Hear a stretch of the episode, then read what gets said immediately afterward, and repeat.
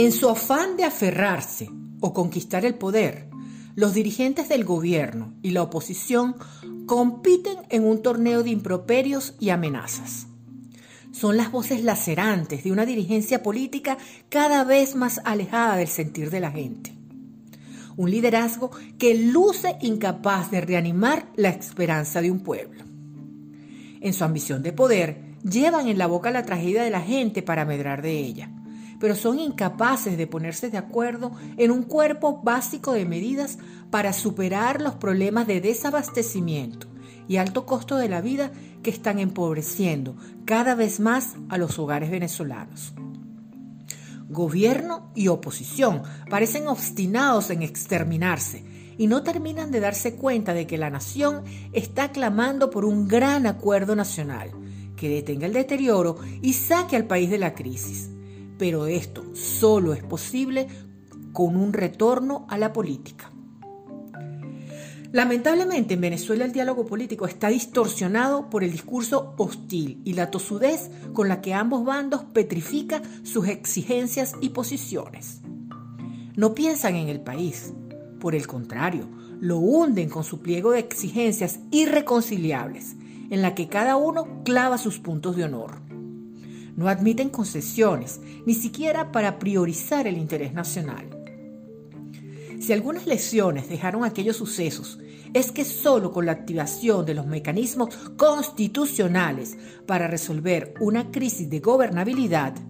es que se puede evitar la reedición de una ola de violencia semejante que ponga al país al borde de una guerra civil. El gobierno debería celebrar que la oposición optó por la vía democrática para conquistar el poder, en lugar de obstaculizar las vías democráticas, electorales y pacíficas con el argumento de que se está fraguando un golpe constitucional.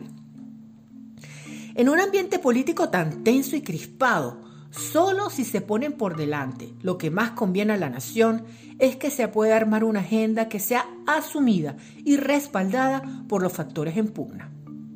Y no se trata de coincidir en torno a una lista prioritaria de problemas, porque eso ya se sabe, sino de concertar las medidas que hay que tomar para superarlos, sin sabotajes de lado y lado,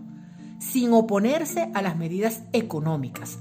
desvirtuándolas como un paquetazo rojo que empobrecerá más a la nación y sin exigir al Tribunal Supremo de Justicia que declare la inconstitucionalidad de las leyes aprobadas por la Asamblea Nacional, diciendo que despojarán al pueblo de sus conquistas sociales o que no hay recursos para financiarlos. Ese reconocimiento mutuo en torno a una agenda de interés nacional es lo que permitirá pensar y actuar políticamente. Solo así se podrá ir a un proceso de diálogo que conjure la amenaza de una conmoción social que lance al país por la espiral de la violencia política. Es hora de entender que no es más poderoso quien aniquila a su rival, sino quien demuestra su sabiduría y capacidad para coexistir con él y convertirlo en su aliado, no para subordinarlo a su interés particular, sino para cooperar y complementarse en función de hacer de Venezuela una gran nación. No se puede llamar al diálogo destilando insultos contra el interlocutor con el que se pretende negociar.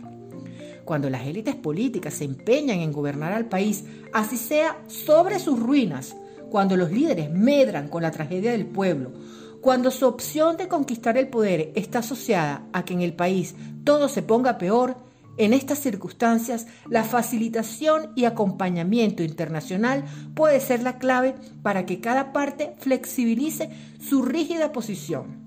y se desplace hacia una zona de consenso en la que se priorice el interés nacional.